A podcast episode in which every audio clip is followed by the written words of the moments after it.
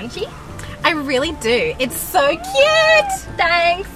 I almost felt guilty when I bought it, but then I was like, I work hard for my money. Yeah, you do. And you know what the Bible says? God helps those who help themselves. yeah, it does. Mm-hmm. that. Uh, so today is uh, week three in our series. The Bible doesn't say that. And uh, we're tackling some stuff that, that, that sounds Christian, right? It sounds like a Christian statement of some sort. And maybe there's an element of truth in it if we, if we twist it enough. But it's really not Christian if we, if we think about it. Uh, last, sorry, week one was Nathan's message about God hates sinners.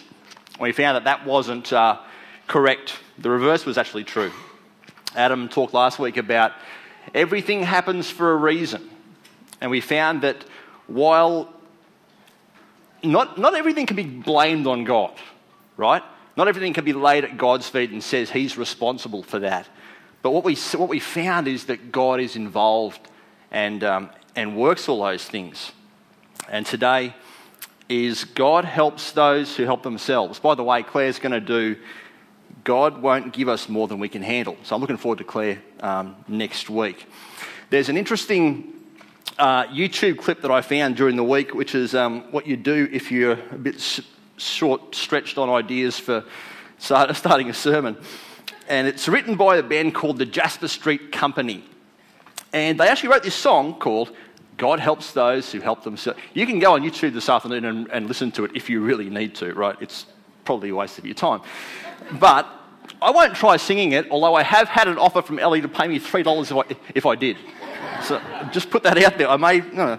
Um, now, you, you, you, need to, you need to look at these words in a second and imagine them against the backdrop of some very, very bad, deep south, um, sister act type sing, singing. Like the. that sort of one, right? You've, you've, got, you've, you've, got, you've got to bring that one out, okay? The, go with the the clapping, the incessant repeating of the same word over and over and over again, followed by the odd sort of thing, right? Everyone good with that? Yeah. Right. We can, have, we can have some fun with this, couldn't we? I'll tell you what. Okay, the words say this I get up every day, work my tired fingers to the bone. So when I say there's no easy way, you've got to make it on your own. I'm like a slave working for the man, trying to do the best I can. So when I tell you it ain't easy, I'm just helping you understand that God helps those who help themselves. Don't, don't you want to help yourself? Don't you want to help yourself? Now, I'm not sure about the world that you live in, but for me, that, those, those words almost reflect what it is to live in, in the 21st century in the Western world. Because I think the person who wrote them essentially is trying to say if it's going to be, it's up to me. Right? We can't trust God because God's got an agenda. God's got conditions that He always wants us to meet. God's got a timeline that just doesn't make, it just doesn't convenient, it's not, not convenient to me. Right? I can't trust other people to, to do anything. So it's up to me. If it's going to be, it's up to me. Now, it's interesting that this statement has actually been used in history to justify, like by, by some prominent people, without, without blaming them, by some prominent people in order to justify why they should do something. So, Benjamin Franklin, many years ago in the 1800s, said, The government needs more income tax revenue. And God helps those who help themselves. So, if you pay us more tax, then we can be more productive for you. We can, we can do more stuff if, if you would do this. Uh, before he was president, Barack Obama actually said on the, on the campaign trail, when he was talking about gun control, God helps those who help themselves. In order to sort of justify maybe we've got to do something about this problem, and maybe there's truth in, in all that. So I'm not having to go at any of them. Some, sadly, some Christians have this idea that if we just work harder, if we just do more, if we just take steps to do it, everything else, if we just go to church and look good on the surface and do some stuff for God on occasion, that God has an obligation to bless us. God's got an obligation to have our back and, and look after us. And bluntly, that's rubbish. The, the danger in these statements is they usually, it does usually contain an element of truth. If you're a Christian and you are in search for a job, for example, you can sit at home on your video games praying that some multi billionaire from California calls you and offers you, a good, offers you a job.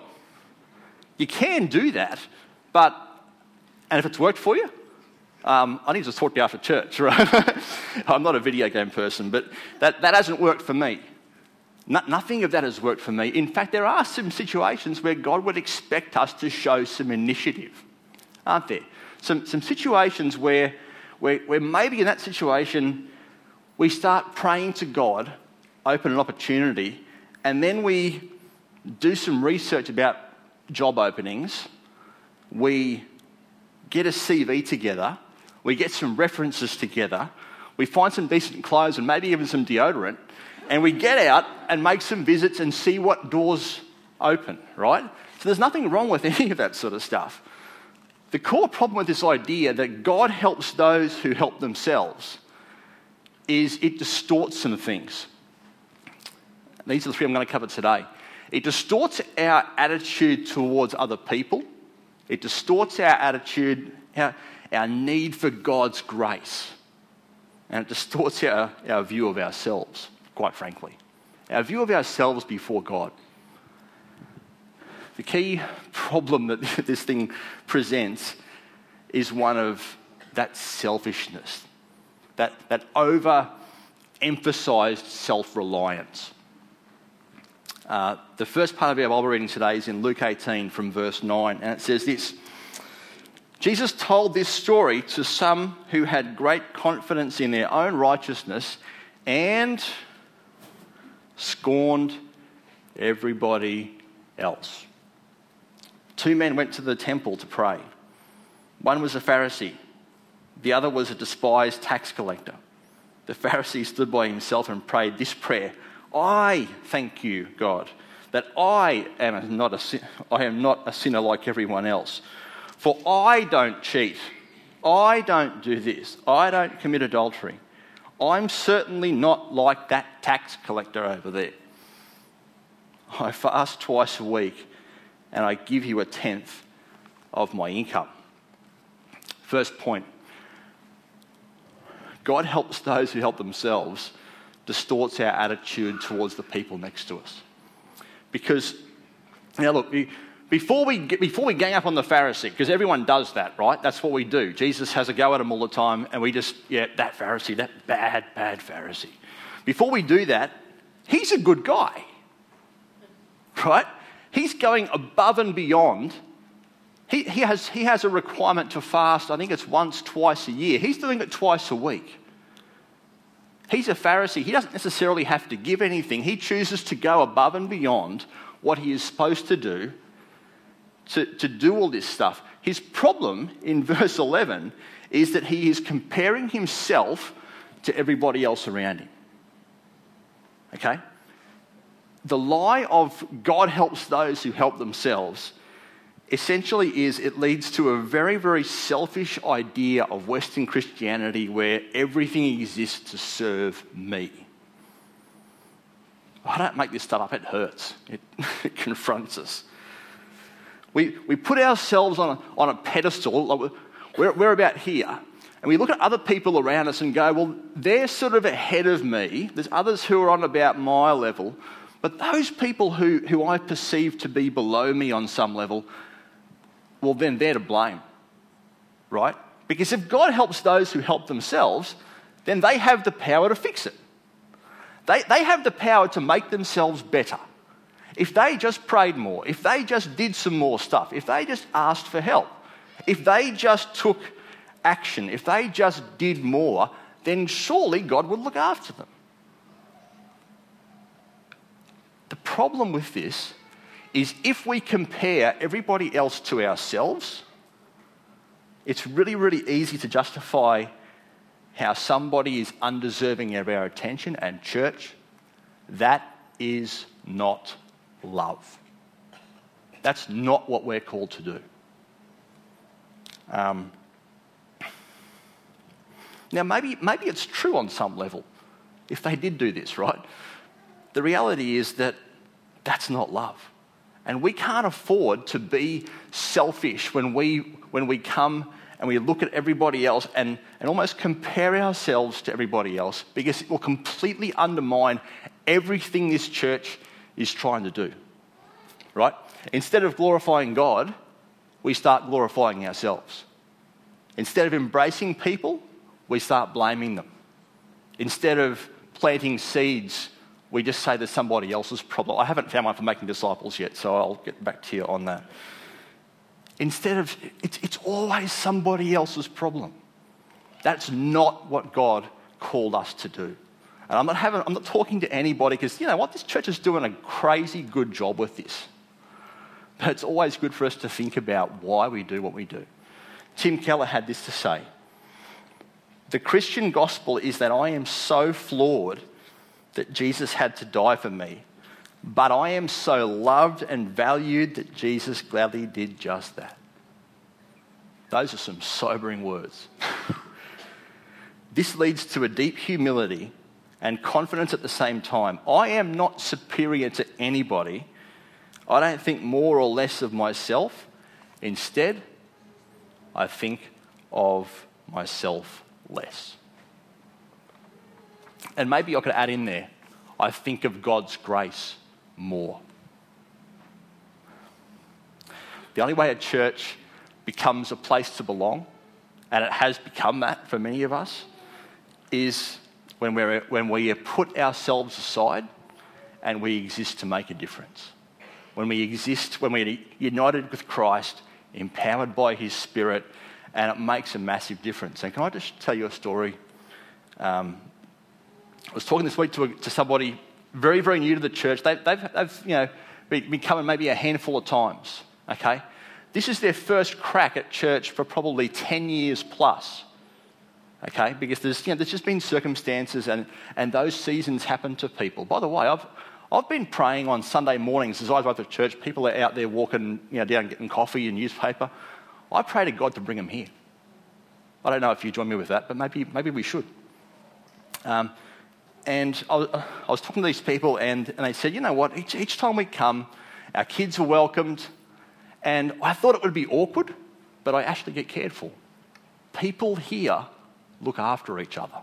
It's just what we do, it's just what they do. And I couldn't be prouder of my church when I hear that.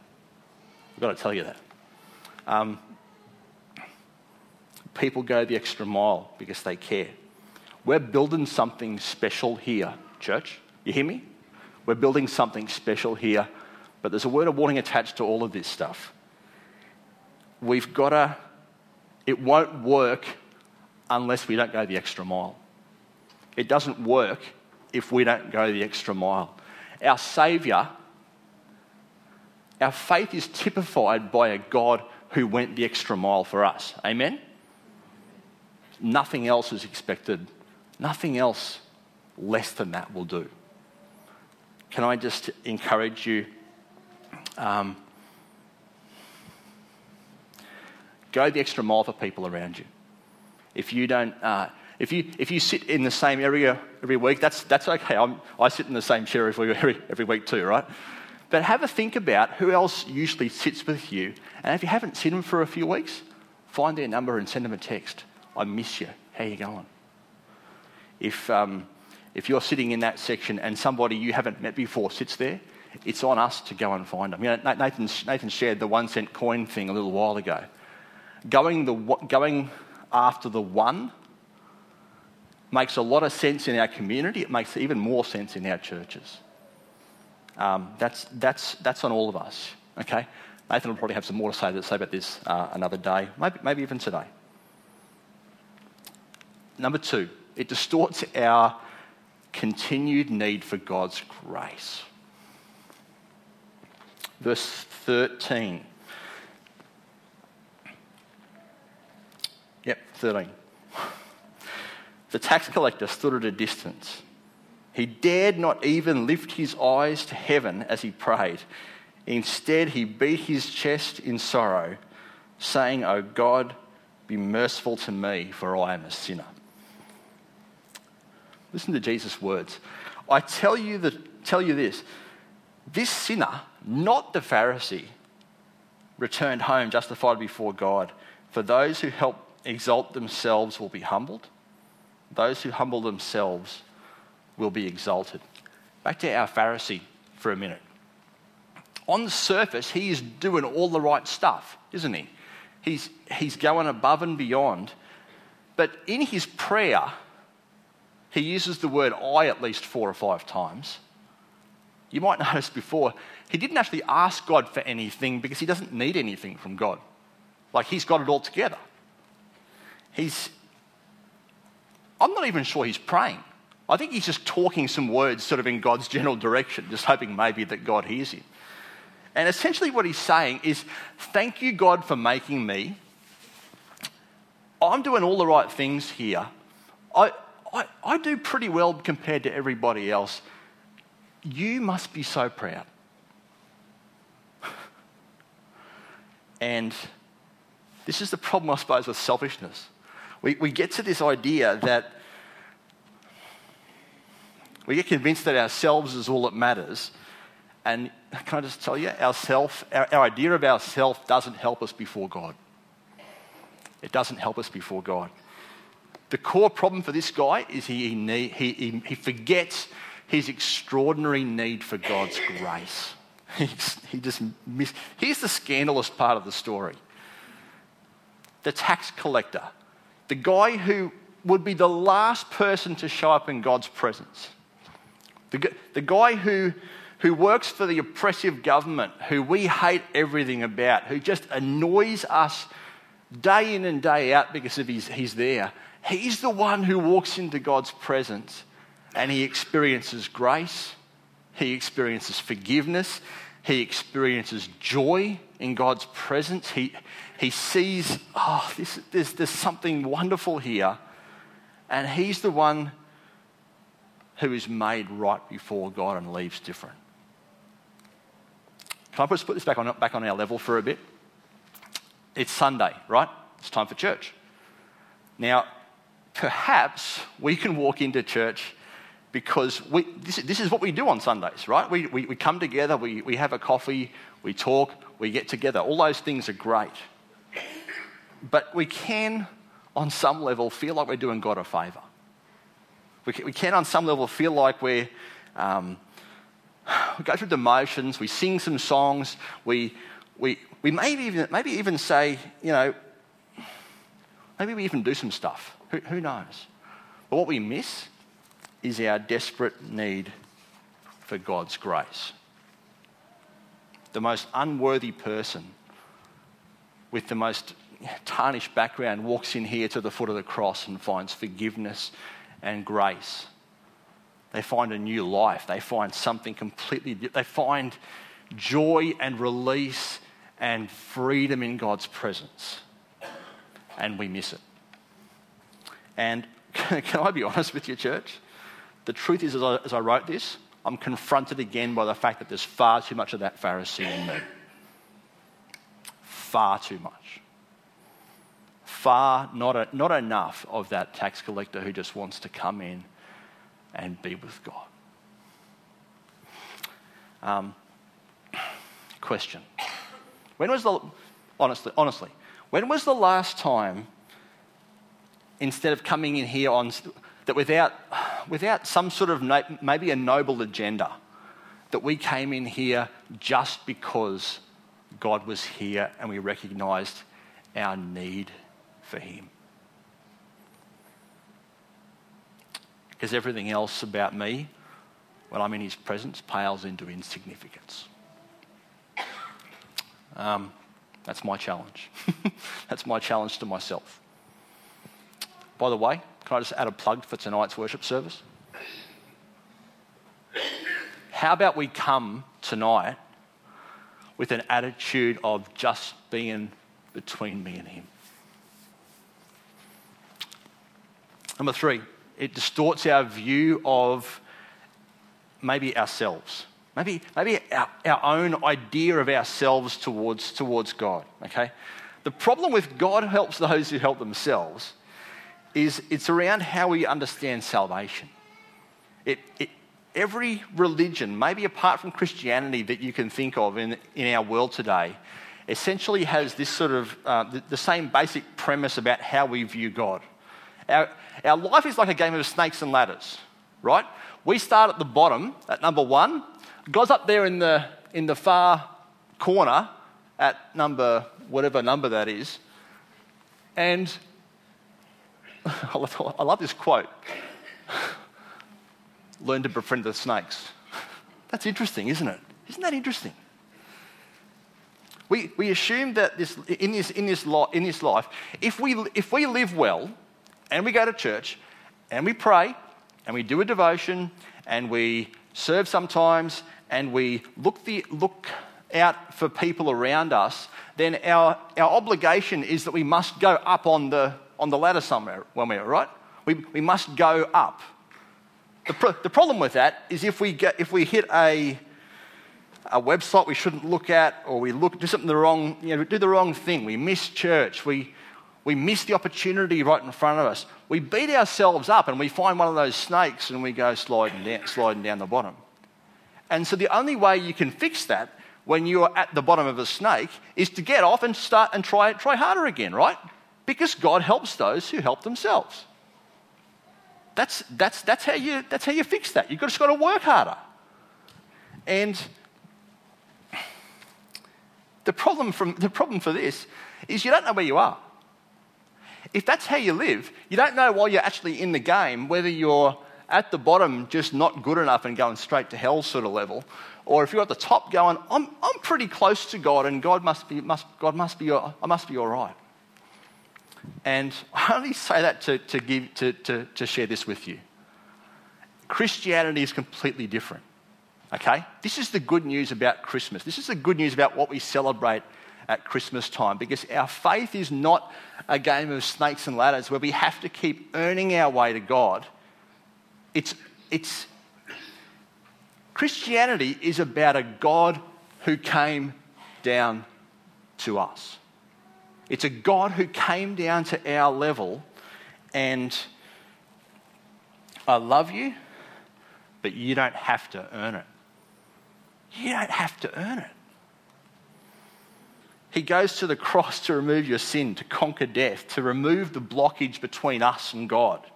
And when you put your faith in Jesus, regardless of how many snakes and ladders you, you might encounter, His grace is always enough. Somebody say amen.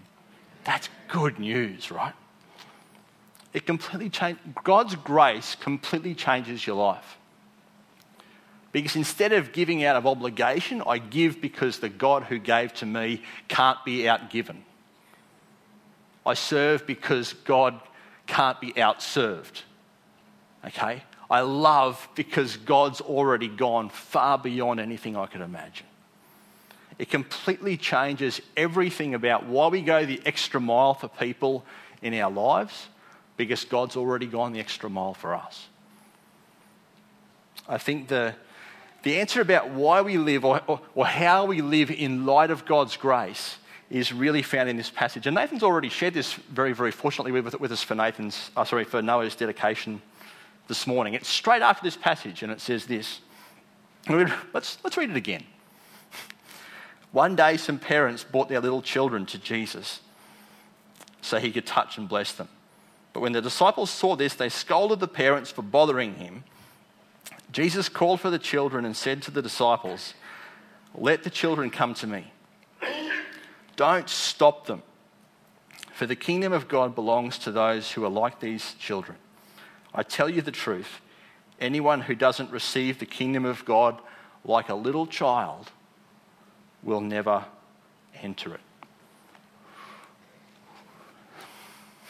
There's a that, that verse has a lot to say about how we view our kids, particularly in a, in a backdrop of, of our kids aren't valued. That was, the, that was the, very much the, the feeling of the first century.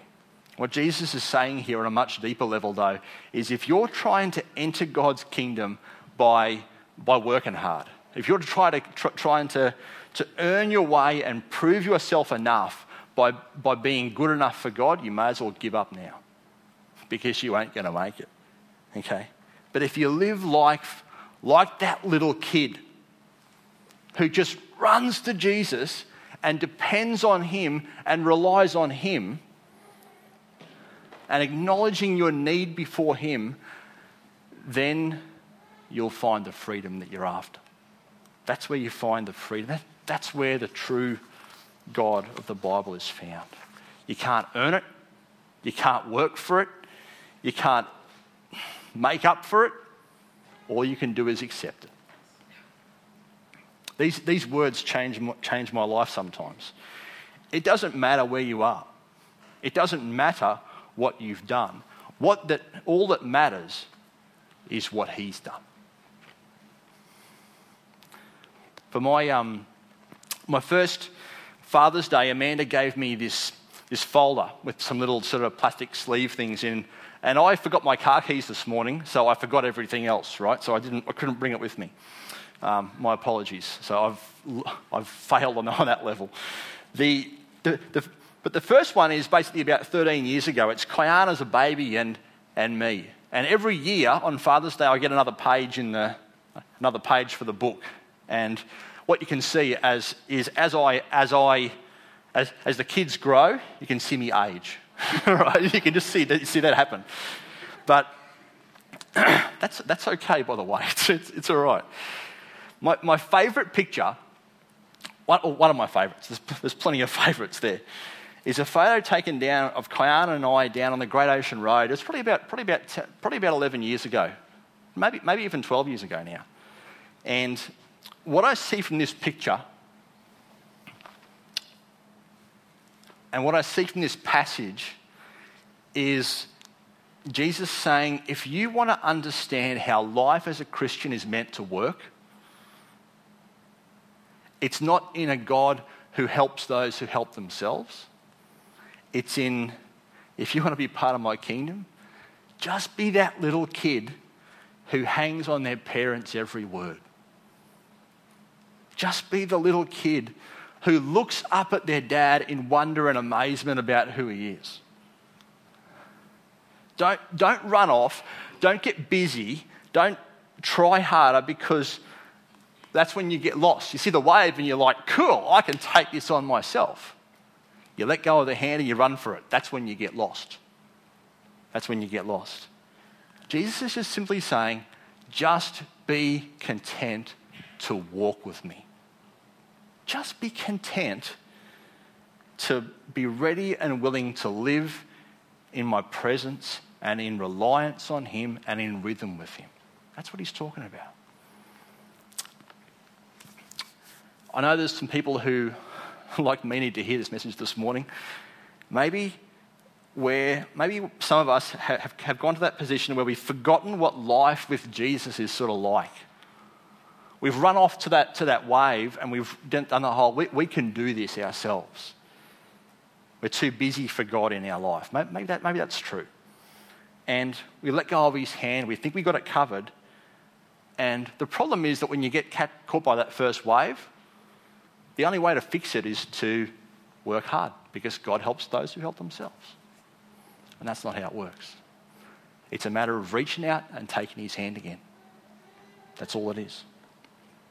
Maybe there's some of us like me who see that too much of that Pharisee in me, okay? Maybe it's, it's that on the surface everything looks good, but maybe sometimes I'm just too self absorbed. Maybe it's, it's, it's, the world exists to, to do whatever, but it's all about my satisfaction. And I think, I think life needs to be about letting go of control, letting go of influence, letting go of power, if you have those things, you can use them well, but you've got to do it in a way where you're responding to God's grace because of God's grace. And if your life is about all those things, I think God would ask you to change that this morning. Maybe there's some of us who, who even spend our life running from God, running away as far as we can, and believing that we're better than everybody else, believing that God owes me something, God owes me prosperity because I'm good enough, and they've never actually admitted their deep heart need for His grace. Um, I just want to tell you, tell you this morning that Jesus is holding out that hand again. He's holding out that hand again, and all He asks you to do is take it. Because when you take it, life is different. Does God help those who help themselves? Well, maybe, yeah, He does. Maybe on some level, God would expect us to show some initiative if there's a need in front of us, if there's people in front of us to love, if there's things in our life that needs to, needs to happen. There's nothing wrong with that. To, to ignore pe- people, to, to, to, to be his hands and feet. I think Jesus would expect us to do that sort of stuff. The truth of our passage this morning is that God helps those who admit that they need him. God helps those who admit they can't save themselves and they just run to him and that's good enough.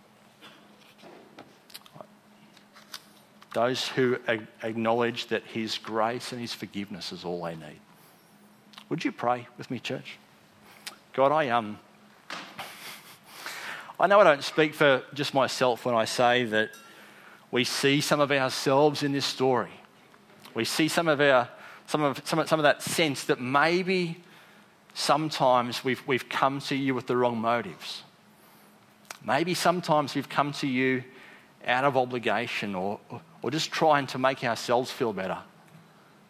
And God, you want to bring us back to that place of reliance, that place of healthy um, lack of self and trust in you. God, I pray for those people this morning who are who maybe are, are busy and and just have, have left go of your hand a long time ago. And God, I know that you in this moment are, are reaching out to them with that, with that hand again, just saying, Take my hand. God, I, I know there's people here this morning who, who maybe have never come to that place of that deep need for, for you. Maybe they just, they've, they've pushed on and hoped that it, one day would all click together. But there's redemption and there's forgiveness and there's new life found at the cross of our Saviour. God, we thank you for the fact that you're a God whose mercies are new every day. Great is your faithfulness to us. God, we don't, we don't deserve your grace, but we're amazed by it. We're absolutely amazed by it.